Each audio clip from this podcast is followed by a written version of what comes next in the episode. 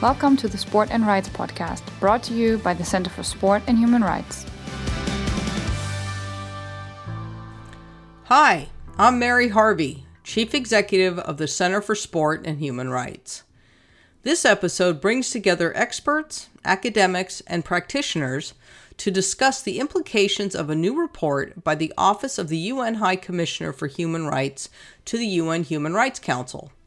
The report advances the discussion around the rights of persons with disabilities to participation in sport under Article 30 of the Convention on the Rights of Persons with Disabilities, also known as the CRPD.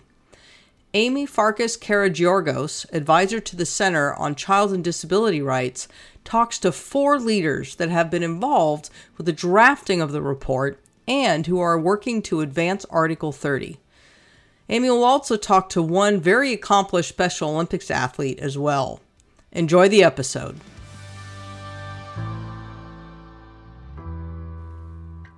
Thank you for joining me today for this very important conversation where we will look at the intersection of sport, human rights, and disability. Now, we are coming together because last month the United Nations Human Rights Council launched a major report.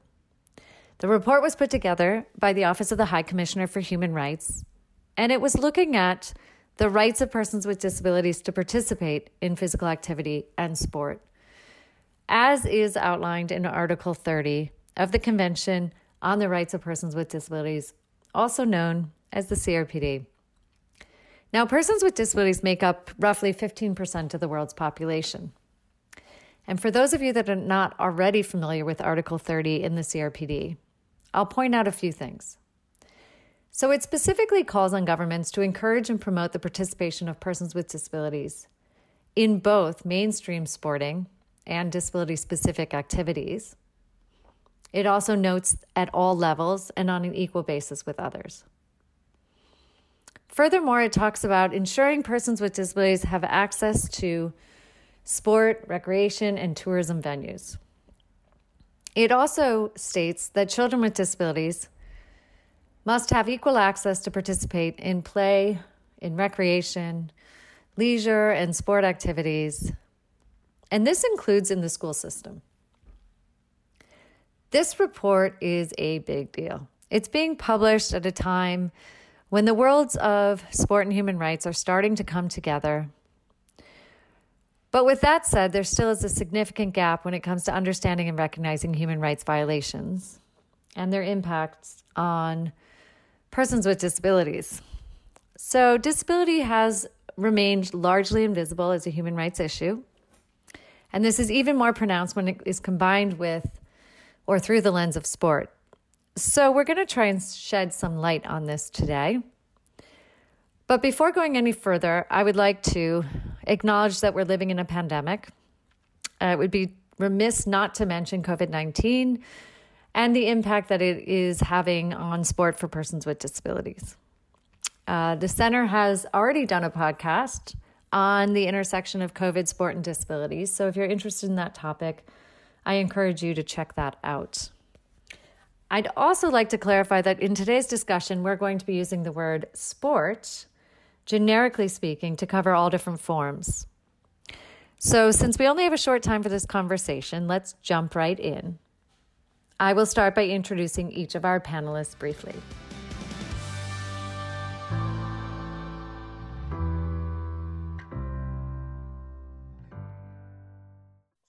First, we have Facundo Chavez. He's the Human Rights and Disability Advisor for the Office of the High Commissioner for Human Rights. He's a renowned human rights lawyer and disability advocate. He's been a leader of many, many organizations of persons with disabilities at the national, regional, and international level. And he is someone that I personally continue to learn a lot from in my career.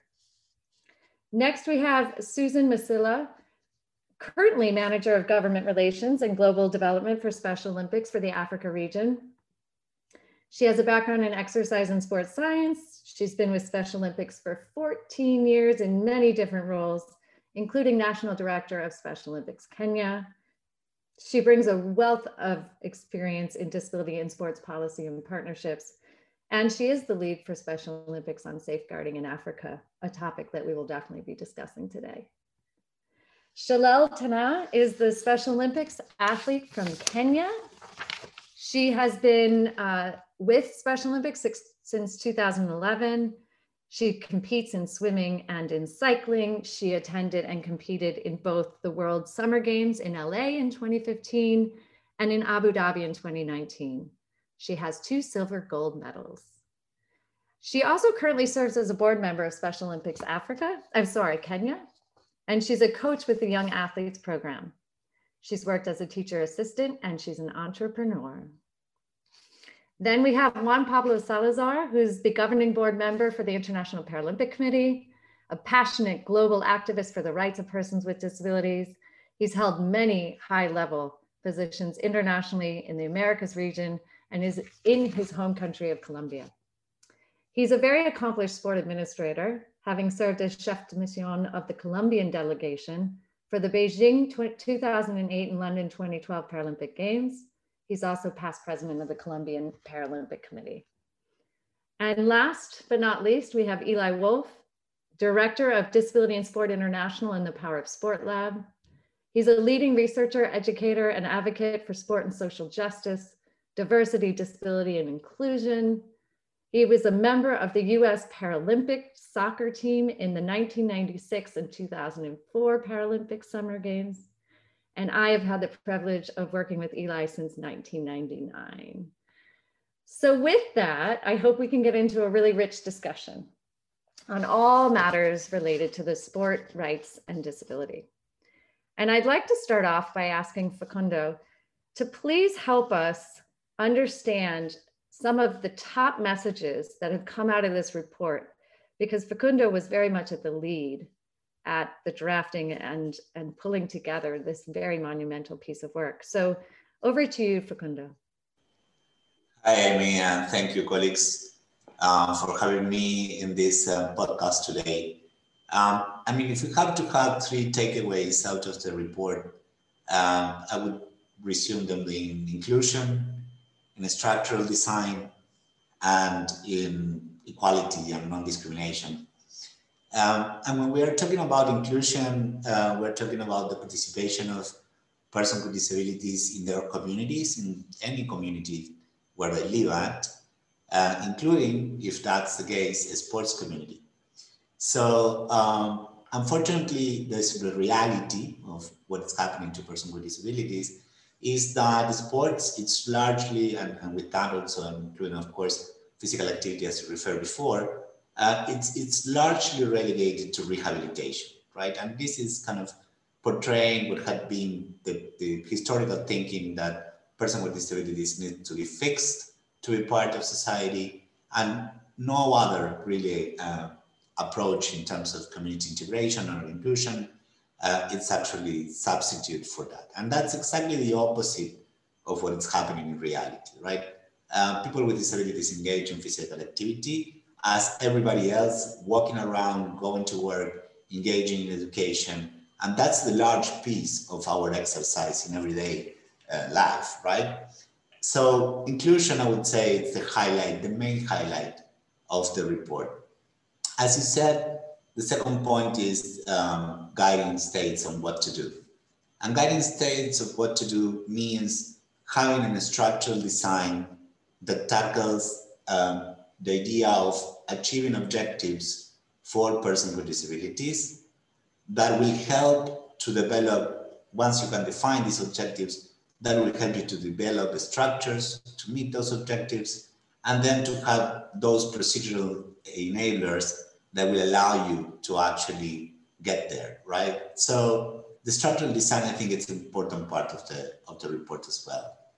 And finally, the big piece, I think, or the, the most substantive contribution from a human rights perspective is um, the angle that is taken from equality and non-discrimination. And we're, we're talking about this as through the document, you will see a number of references to these aspects.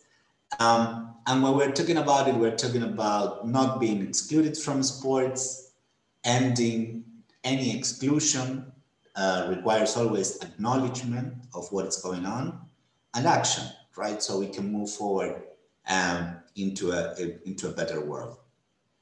Um, another big piece of the report, and you will see it also um, as a cross-cutting issue, is the um, exclusion of women and girls with disabilities, and particularly what is happening to persons with intellectual disabilities, which are far, far behind the rest of the community. And the final point that I would say that it's also crossing equality and non-discrimination, um, it's violence and abuse. Uh, unfortunately, the issue of violence and abuse, because of how societies commonly operate, um, and this is manifested pretty much everywhere, uh, has a disproportionate impact on persons with disabilities and women with disabilities and children with disabilities unfortunately are much more exposed to, to the risk of violence. Thanks, Facundo. Those three points are really important, and I think they're going to continue to come up as we talk. Um, can I ask you a follow up question since you talked about some of the groups that are facing more challenges? And I, I'm thinking of children here. Um, and I know that the, the report, you know, it talks about how public spaces and playgrounds should be available for everyone to use and that governments should make sure that children with disabilities can play sports and do sports with their peers that don't have disabilities, you know, both in school and out of school. But is there anything else that the report brings to light when it comes to children, or is there anything else that we can emphasize here? Yes, um, I think what the report does that many times it's not taken into consideration, it's acknowledging the agency of children in the way that they want to engage with the community, right? So it's this shift from, I mean, this is not only happening to children with disabilities, it's actually something that happens to all children. Um, but what it really does is to say children are subjects of rights as every other person with disability and they have agency to decide on how they will chill and on how they will develop their, their engagement with their communities, right? And that implies engaging with other children with and without disabilities. And at the same time, it implies giving them the opportunity to be um, in places where they want to be, right? And this unfortunately also is also connected to the rehabilitation perspective, right? Where children are, you know, parents decide for children where they should be going. And unfortunately, they follow the same logics that, it, that exist in society, right? So there is a, a very strong um, push to put children in these situations against many times of their own uh, desires. And, and that has proven to be not only ineffective, but also harmful in many cases uh, to the development uh, of children. The other aspect that I think it also uh, highlights in the report uh, is the issue of having um, structural safeguards for children with disabilities to participate in safe environments. An enabling environment is not only a place that it's accessible, right? It's a, it's a place that it's embracing the diversity of children with disabilities and that it's also offering uh, structurally um, outcomes that are healthier and looking at what should be done in terms of putting together um, a series of measures that will deliver for them, right? So being exposed um, to, to these enabling environments, it's in benefits of the children themselves, but it's also it's in, in, the benefit of the community where they participate right? Being exposed to persons with disabilities at an early age continue to prove the most effective way of dismantling stereotypes and build a narrative of disability that is diverse in nature and not a single angle story. I love that last point. It is so true. It is so important for us to have everybody in our communities and to see it from a young age. I personally grew up in an inclusive school setting and community setting, and it definitely changed my viewpoints. So I'd like to turn now to Juan Pablo and see if you have anything else that you'd like to point out about children based on your experience or the report. Uh, first, I would like to highlight, like the to complement what Facundo was saying at the beginning of the of the main things. I think the important he headline today, Amy, is that the report exists. I mean, that in itself, it's a very, very powerful political message for both the human rights world and the sports world. Yeah, these were two planets that were divorced for far too long, that speak very different languages, and that for us that kind of knew know a little bit of both, it was so intuitive and so common sense that why are we not using sports as a tool for the human rights movement and vice versa? Yeah, sports is the maybe the most powerful platform to convey the maybe difficult to understand messages of the CRPD. So having a report on this that is like you know showing with actions uh, because in the in the human rights world this is an action. I mean this this is a human rights council meeting that will be around Article 30 and sports is non-precedented and historic.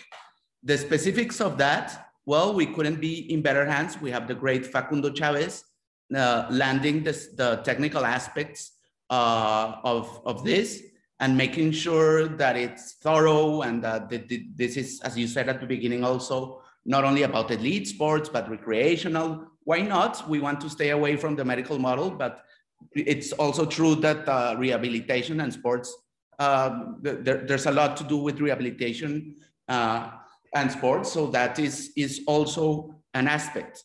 And then we land to your to your next question. So so that's a big headline for me. Like the, the historic thing is we have a report on disability and sports of the Office of the Human uh, Rights Council. So that's amazing. Uh, now coming to intersectionality, well, this this this report, as with all the other tools of international law interact with each other. So Facundo just told us that this ex explicitly talks about headline, uh, about uh, safeguards, and uh, this is something we should implement.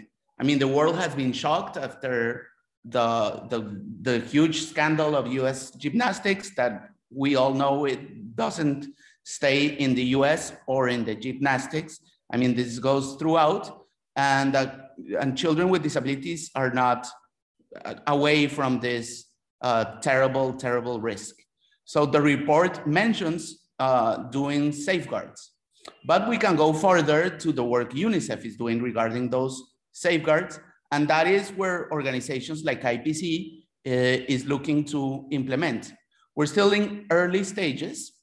The reason it, it took so long for the CRPD world and the human rights world and the sports world to come together is because I think they were two two movements that were in maybe early stages or or maybe that's unfair because they, they, this this comes from the the amazing work of people from decades ago but I do think it's fair to say that the CRPD only now has the matur maturity to take to tackle sports in a direct way and see how it can be used uh, to convey the messages and look for the cultural change the CRPD is aiming for, and also the sports world.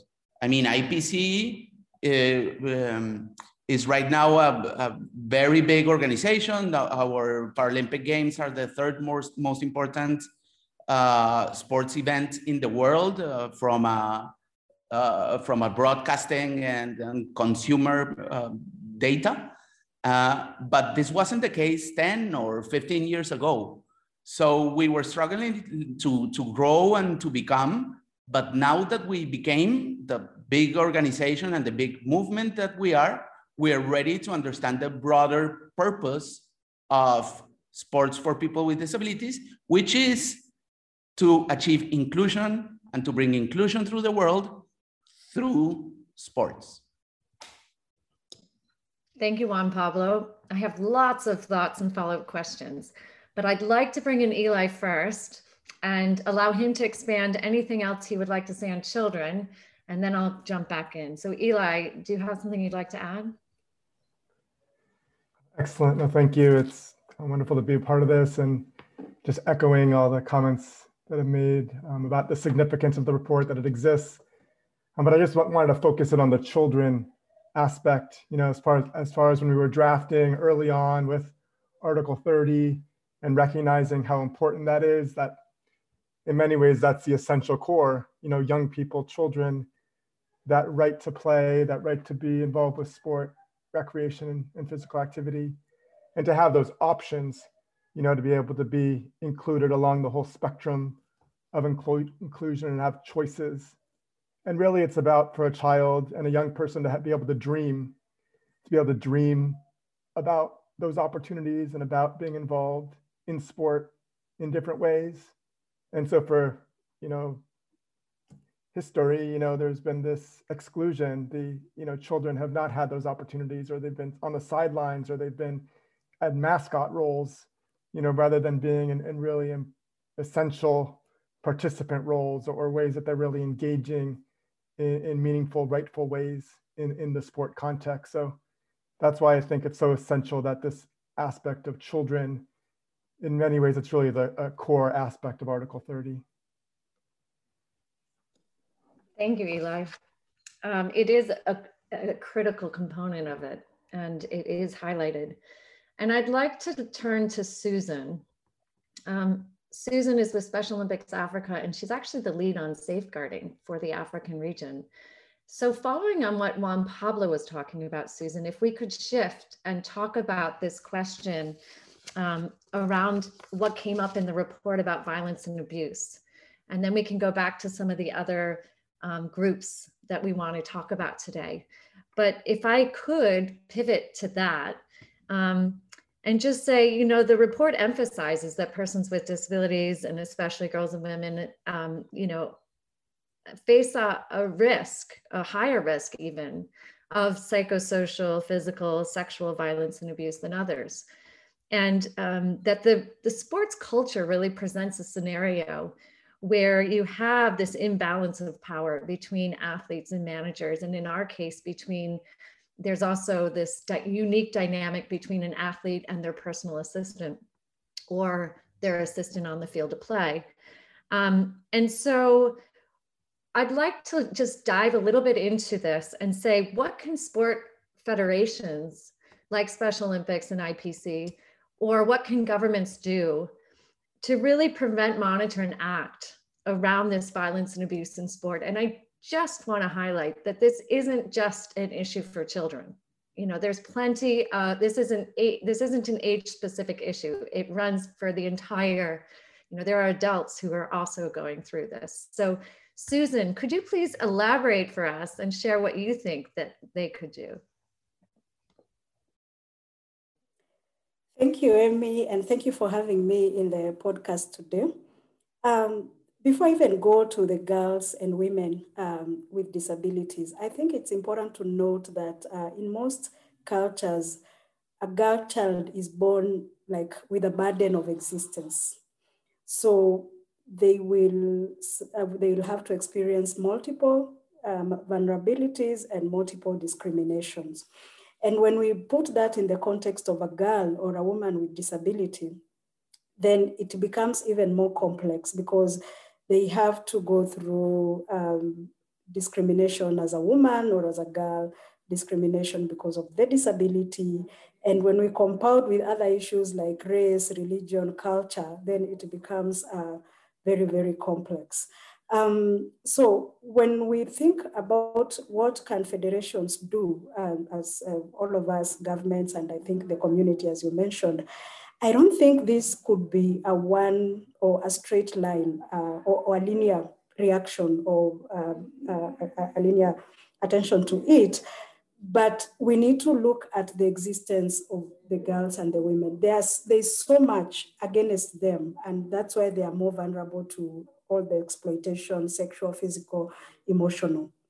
And one of the things I, I, it's to open up the space for the girl to be able to participate actively in sports and to feel like we belong here. We are not just you know, visitors in this space, but we belong here. Because I think with that, then there will be other structures that will support that girl or woman to be in the sports space.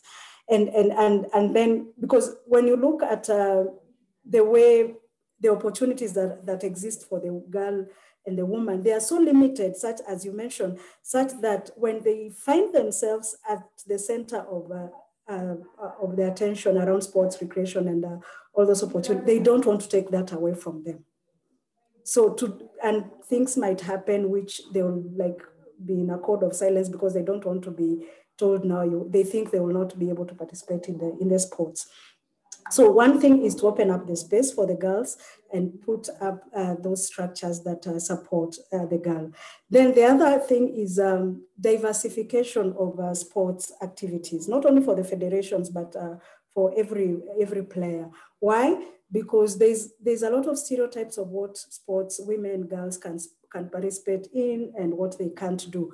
And, and that also creates another barrier for them uh, and, and, and make them more vulnerable to, to abuse and exploitation.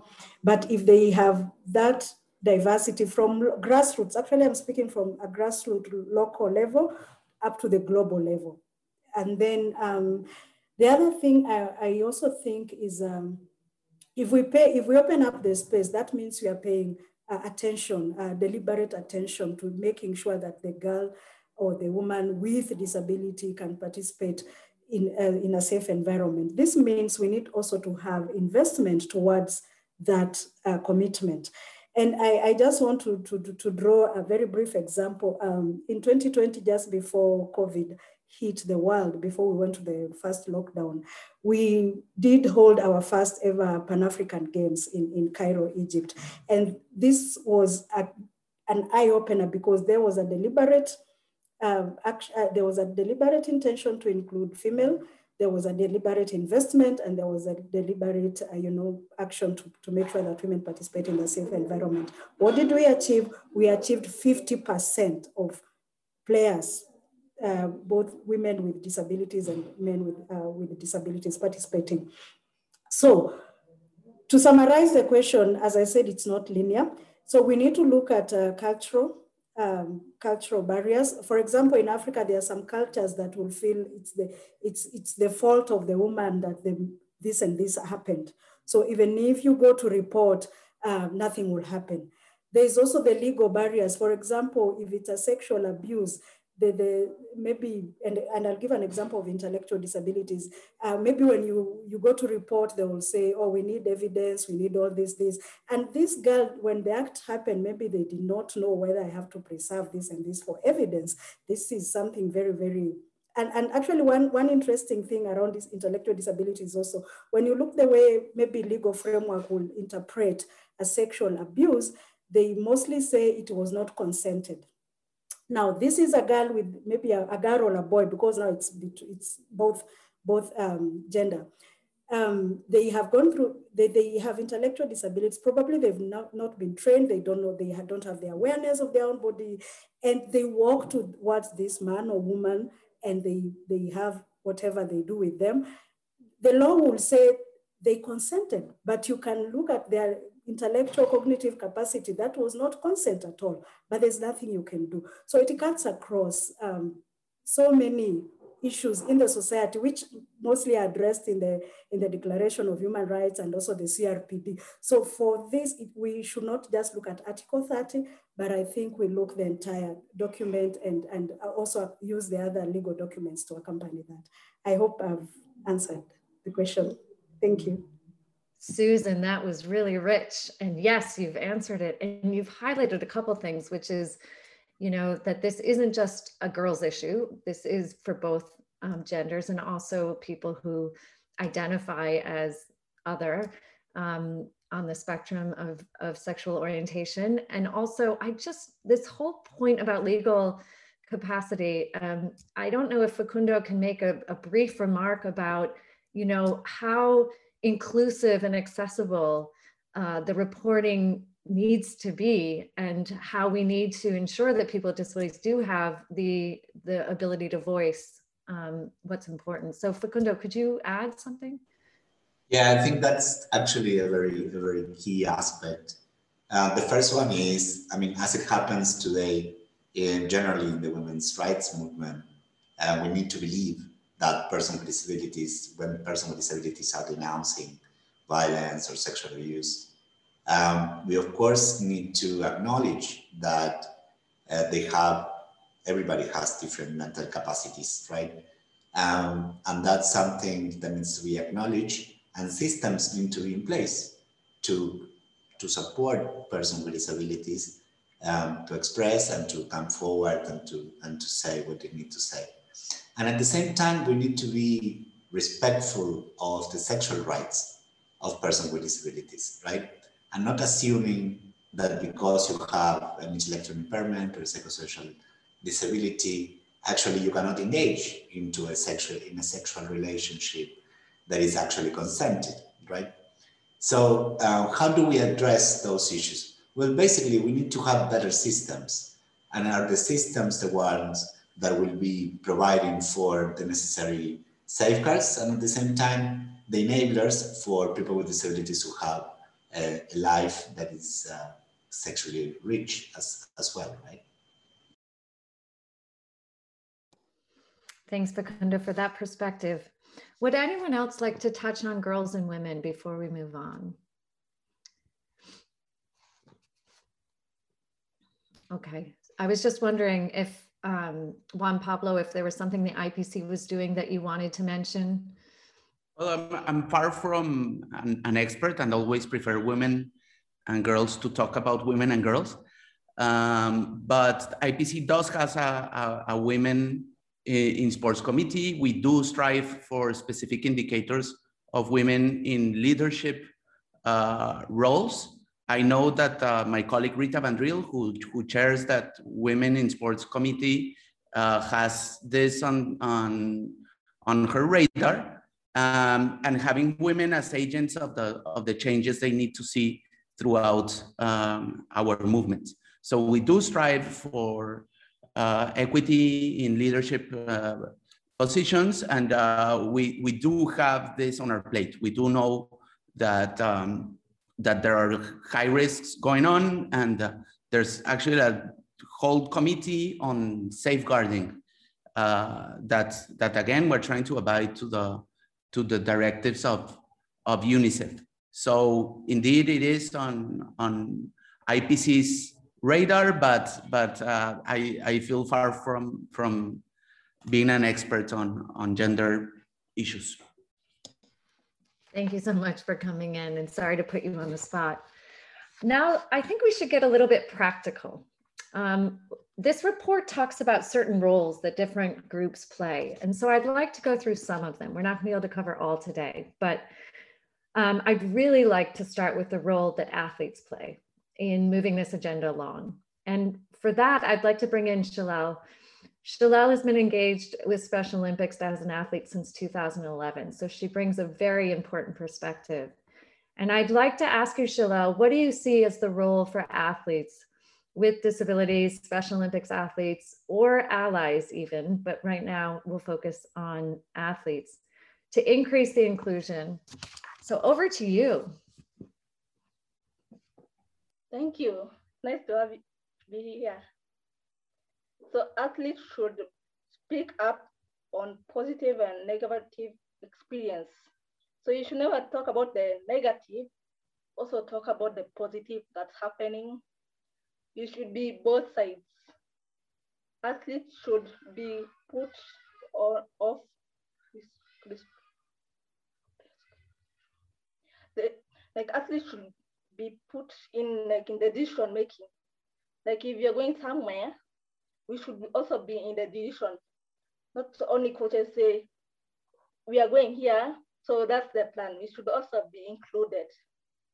Athletes should mentor young athletes. Like we should also mentor young athletes because I was a teacher assistant, I was mentoring them and I was also doing in Kawangware, a, a small slum. So I used to mentor the small athletes, their mothers, and everything else. Athletes should be role.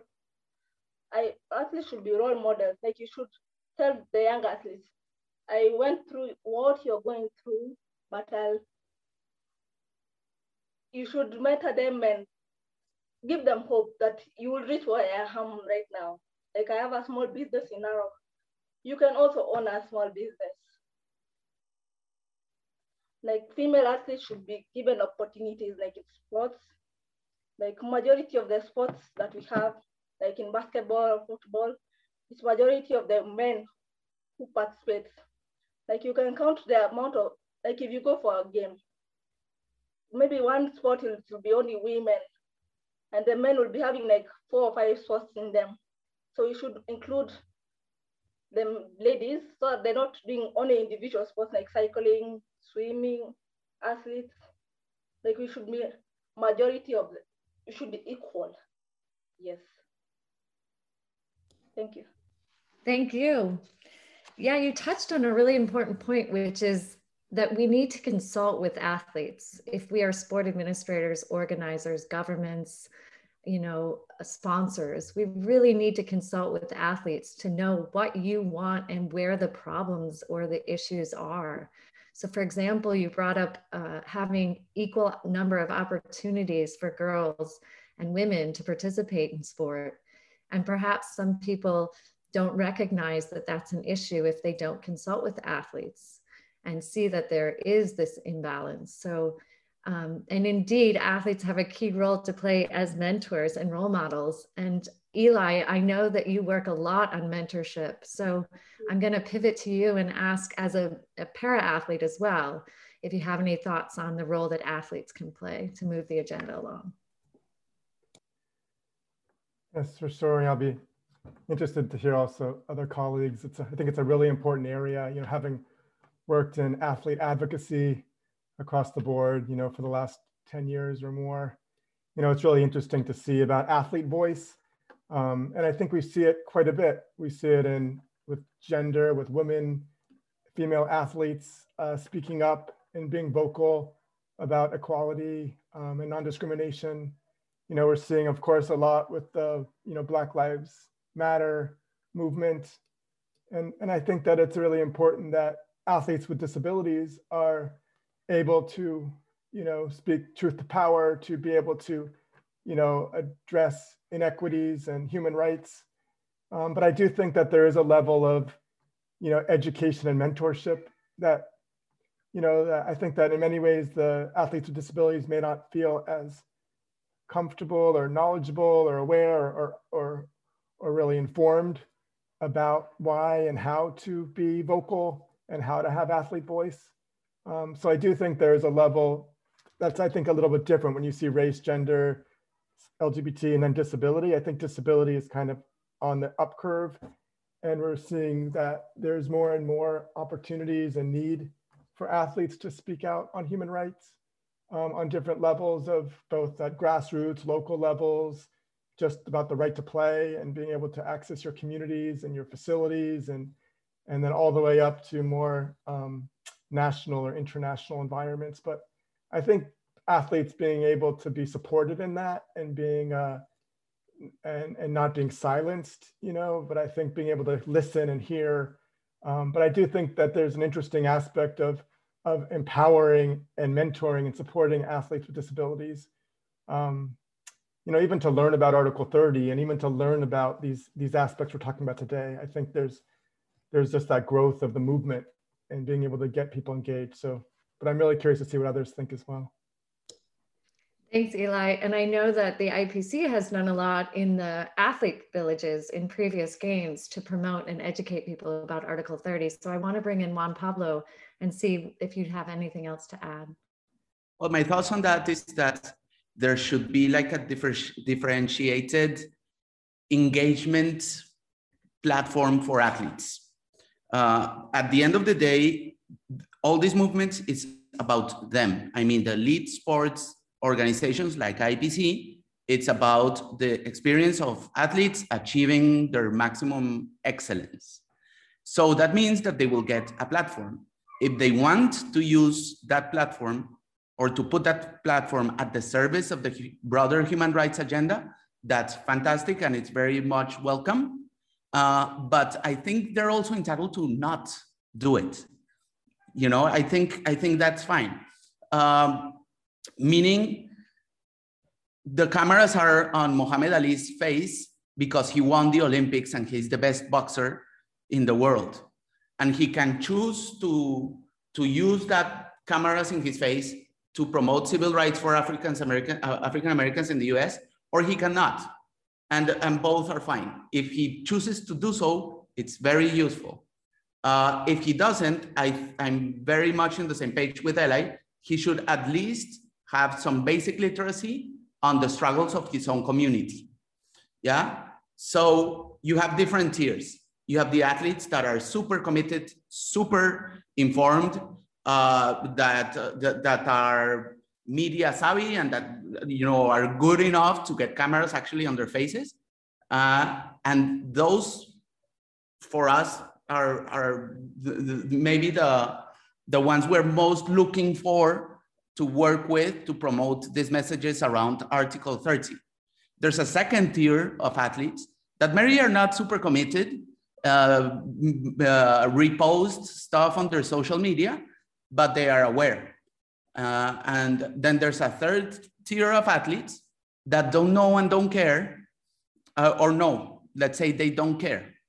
They know there are people with disabilities, they know, but they are training to be the fastest or, uh, the, or the, uh, under, under competition, and they need to focus just on that, and they don't want to do anything else. And that's fine.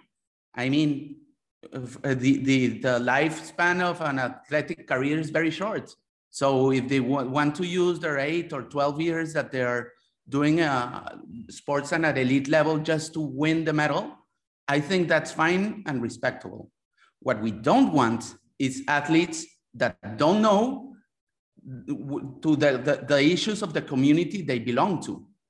So we do struggle in the Paralympic villages and in other types of engagements we have with them. We work closely with the Athletes Council to give them, give them some basic literacy on what the CRPD is, what is this whole human rights and people with disabilities thing, and what is the, the, the part and the role that athletes could play if they want. But again, um, I think it's important that athletes don't feel pressure to, to become, you know, the next uh, Kaepernick of, of the disability movement, because that also comes with costs. You know, uh, the athletes uh, going again to the civil rights movement, in the Olympics of 68, uh, Mr. Smith and Mr. Carlos that did the, the, the Black Power Fist, they were stripped of their medals and uh, their sports careers ended that day. Their symbol will stay forever and their lives will always transcend because of that very powerful symbol. But their athletes' careers ended. So I, I understand uh, if an athlete sees this trade off and doesn't want to. Uh, what we need to do as organizations is the athlete that is engaged and wants to use his platform, we need to give him all the tools to do so properly. And by properly, I mean aligned with the values and, uh, and um, objectives of the CRPD. So that's where we are.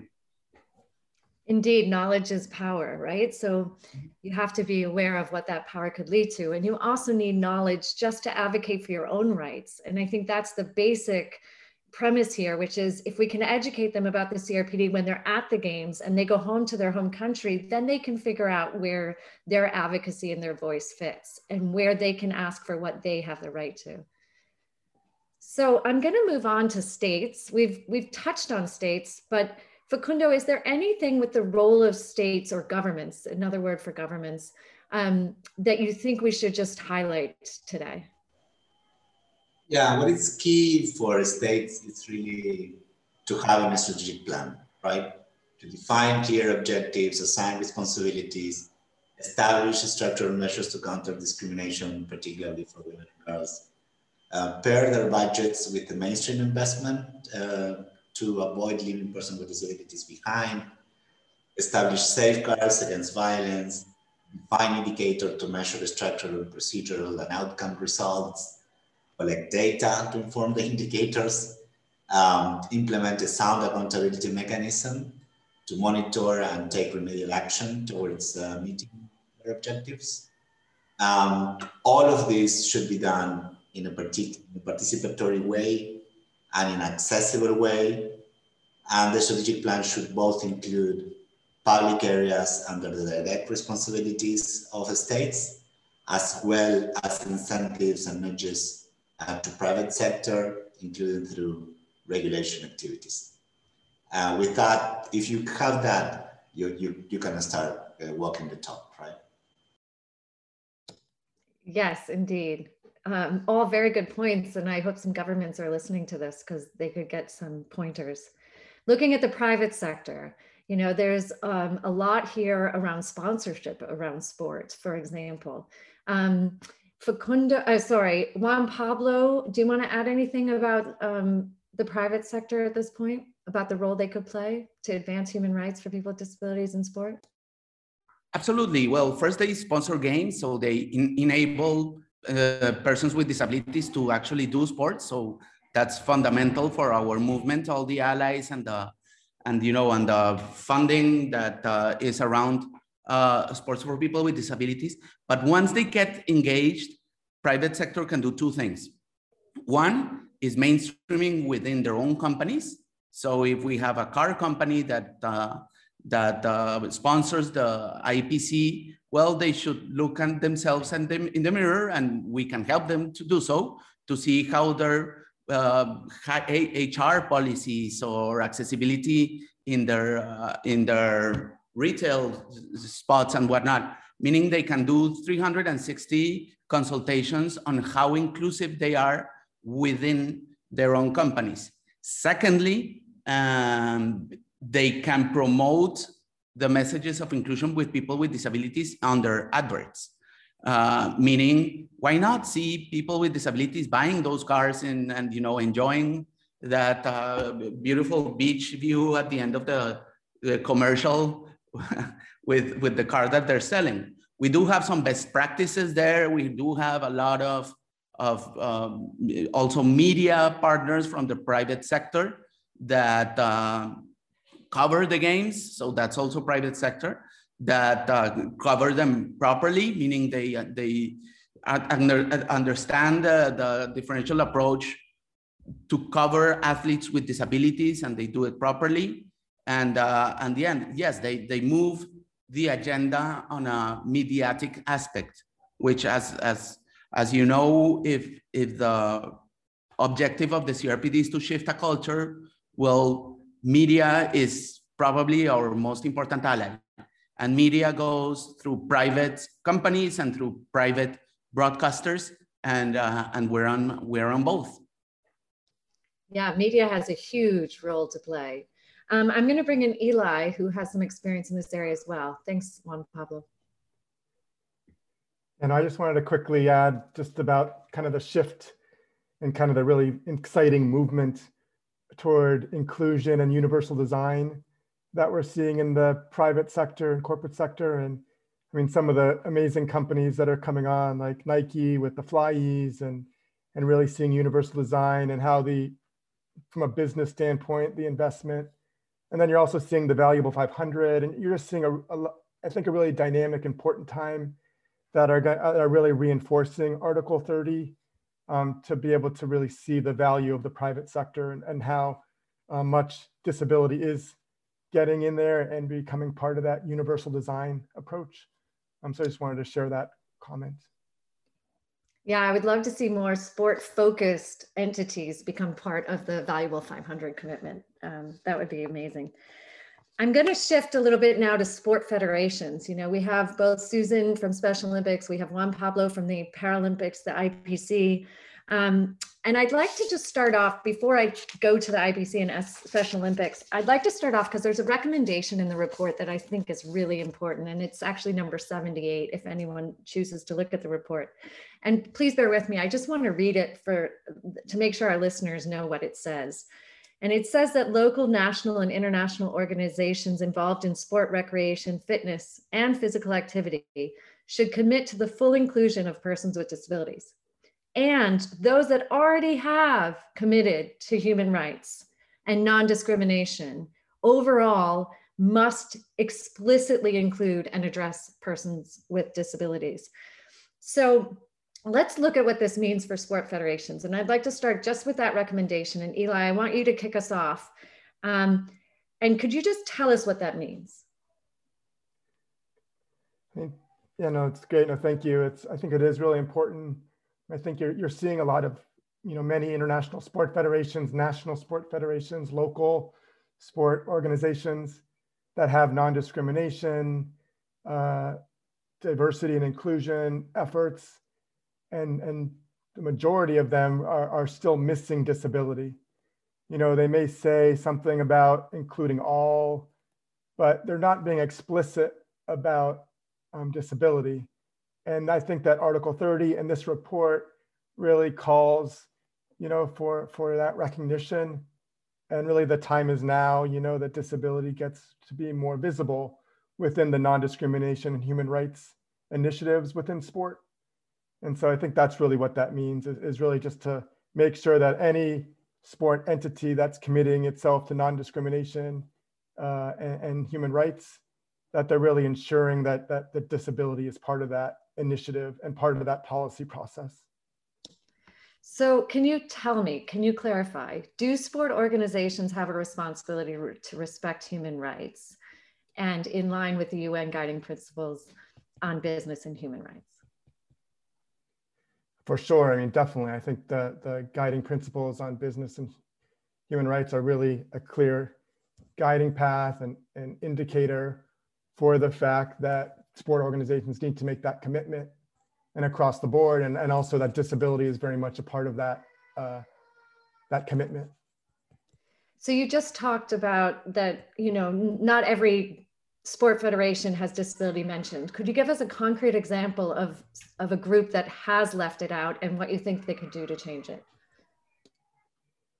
yeah no it's really interesting I, mean, I think there are quite a few across the board of international federations um, or even international. If you do an assessment, you can see that it's really missing across the board. But I think one that I think is really important in this conversation is the International Olympic Committee, um, particularly because of their um, Principle Six, um, which is about non-discrimination. Principle Four is more of a broad uh, human rights commitment that is overall, but Principle Six really indicates particular groups. Um, and even in 2014, they added sexual orientation um, but, but right now, disability is not part of Principle Six. So I think it's really important that that, as a setting a standard, really a guiding post, a leader in the sport movement, all of its collaborations across the board, Paralympics, Special Olympics, Deaf Olympics, but also considering that all the persons with disabilities, both as athletes, but also leaders, stakeholders, people with disabilities are throughout the Olympic movement. And so, and disability is, a, is an element of, of, of, that whole system. And so it's, I think it's uh, really important. Great. I'd like to bring in Juan Pablo. Do you want to add anything? Well, yes, maybe I would like to say that in general, what, what I feel is that the discrimination towards people with disabilities has a very different motivator than discrimination towards other uh, social collectives, meaning there's not a Ku Klux Klan chasing after um, blind people. You know, there's no no one feels that uh, their moral or religious um, beliefs are being challenged. Is if people in wheelchairs want to get married or or adopt uh, children. Uh, so I think that's good because there is less associated violence towards the movement of persons with disabilities as opposed to other movements, but it also has a, a very evil in disguise, and it is that it's easier to ignore, meaning they don't hate us, but they say like, what? Yeah, of course we include people with disabilities. Can they walk that extra mile and be more explicit about it and see that this comes to reasonable accommodations and to changes here and there that they have to do in their policies, in their infrastructures and whatnot? Uh, I think it is. Uh, so it comes down to what you said, uh, before, which is information is power. And uh, we need to inform more all these federations that I'm sure don't hate people with disabilities, uh, don't discriminate uh, with, uh, with like an evil or nefarious uh, motivation, but could do a better job. So yeah, I totally agree. I totally agree. I think some could just do a better job at being explicit and ex- and being there is a recognition that some that we need for each of our groups. Susan, do you want to come in and add? Yeah, thank you, Amy. And I will just uh, continue with the, the, last thread from um, Juan Pablo. Yes, um, for sports federations, knowledge, as you say, knowledge is power. And I think one of the areas um, to start providing this knowledge and making them more inclusive is uh, demystifying the stereotypes uh, about uh, disabilities. Because sometimes, as, as Juan Pablo mentioned, sometimes it's not inclusive because they don't know what to do. They, they, there is a perception that, uh, oh, you need to have very specialized equipment, you need to have very, you to change the entire system to include uh, persons with disabilities. So if it, it, starts from educating the federations first, demystifying those stereotypes and, and uh, championing and advocating for the universal designs it, because at the end of the day actually the universal designs are even cheaper than implementing separate uh, programs. And then um, the other thing and i want to to just write again on what ella talked about the the clause in um, in ioc you see national federations many many times they follow what the international federations are subscribed to. So if the International Federation has not subscribed to explicit disability support, then the national federations will be a little bit relaxed. And, and they will not have any attention to that. So it's important, um, but, but again, the national federations can also start practicing some of these policies because I'm sure all these national federations, for example, are also governed by other legal aspects in their own uh, countries and areas of jurisdiction. And maybe, for example, if your country there's a law about disability inclusion, you can still start with that even if your international federation has not told you what to do then. Then we can have top down, both top down and also from grassroots to, to up.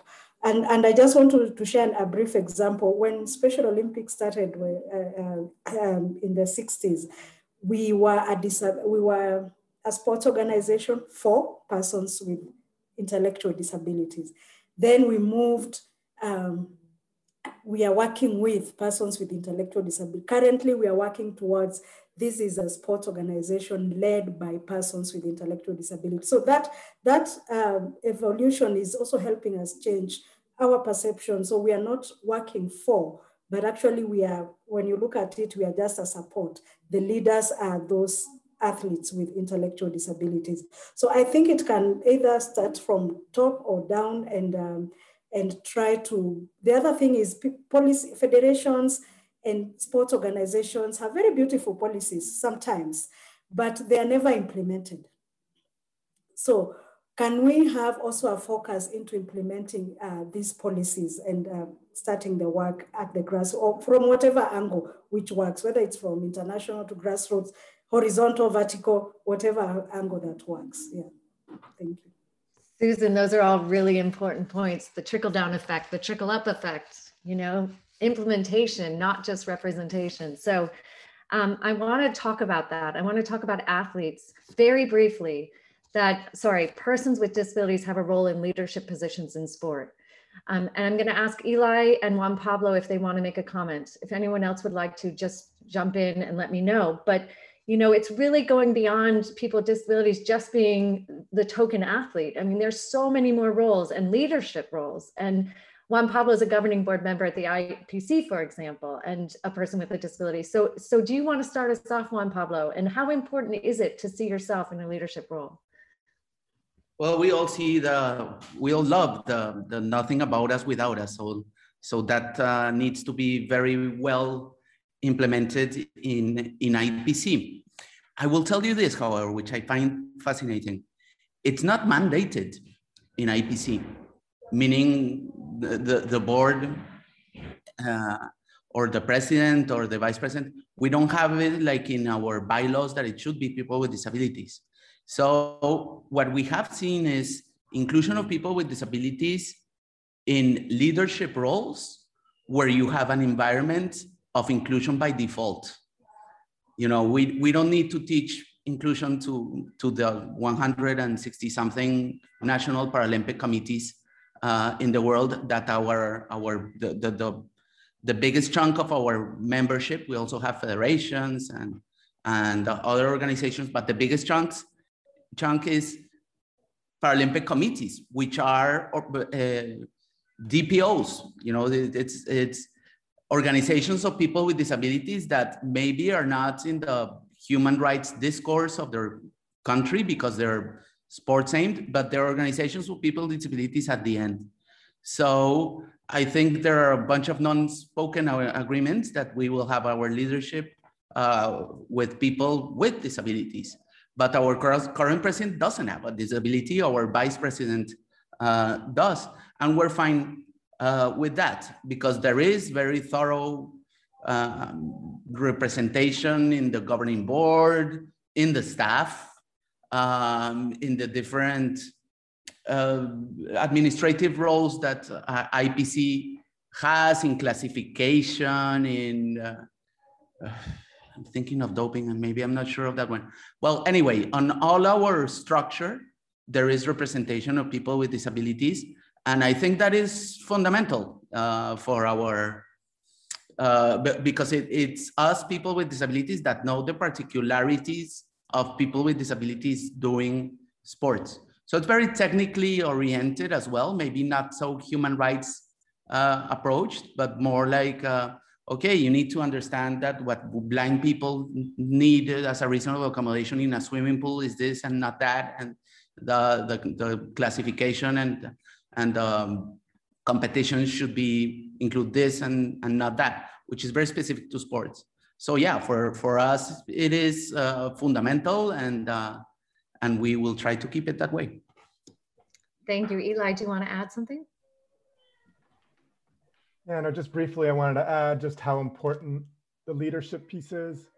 Um, if you're looking at like change factors of, of what influences change, um, not only for disability, but across the board of human rights and social justice, one of the key components is about representation in leadership roles. And so just that in and of itself is so important, both within the, the disability adaptive sport, but also in mainstream sport roles. You know, just to have somebody with a disability to share that um, expertise and that perspective um, in the boardroom and, and in the leadership positions. Because if you're not in the if you're not in the room, then there's you're not able to share the message, you're not able to influence. And so just across the board and disability as well to i think one of the main factors critical change factors of, of the progress of human rights in sport for disability is that leadership piece. Thanks eli.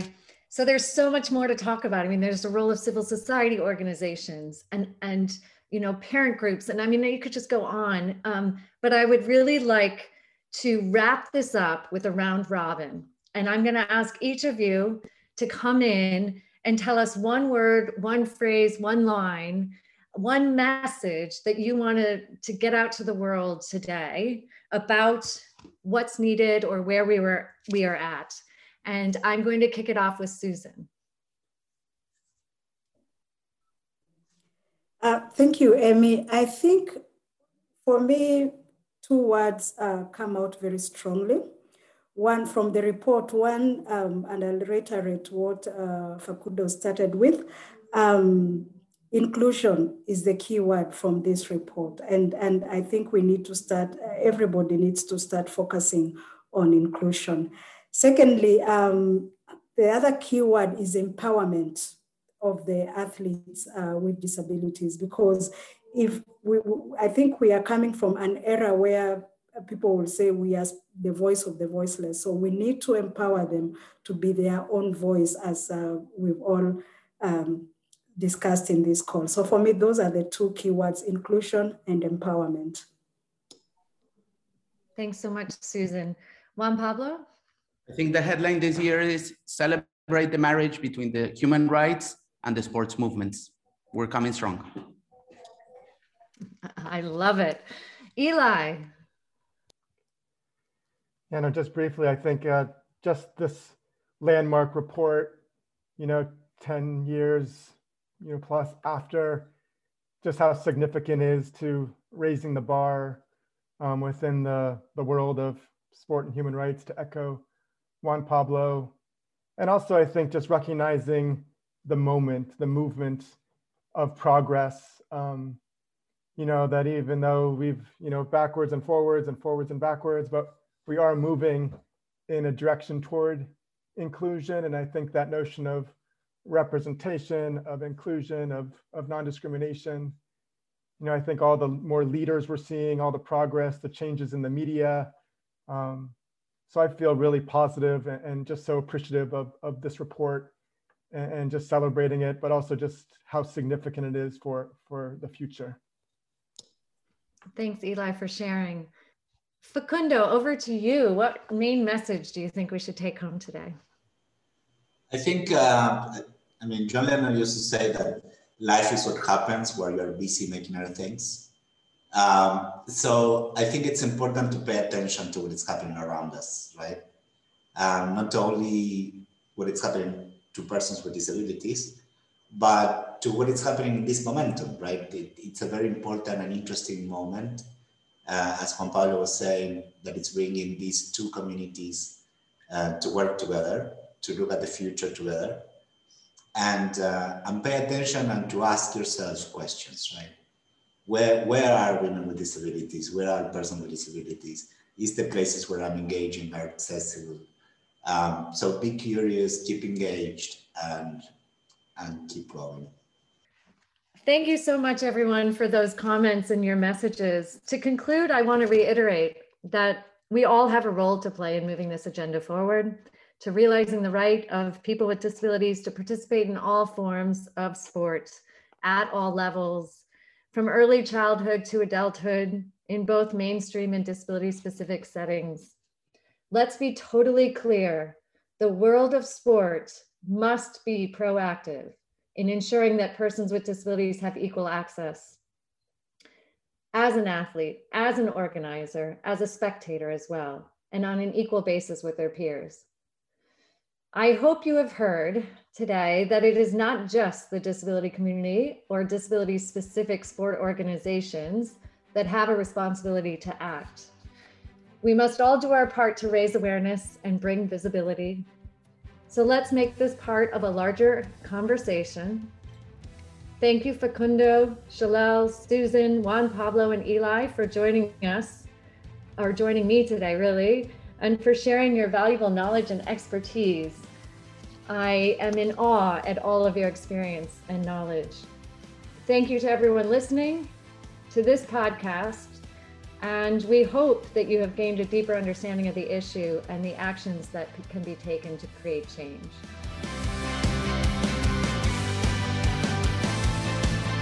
Thanks for listening to the Sport and Rights podcast, brought to you by the Center for Sport and Human Rights.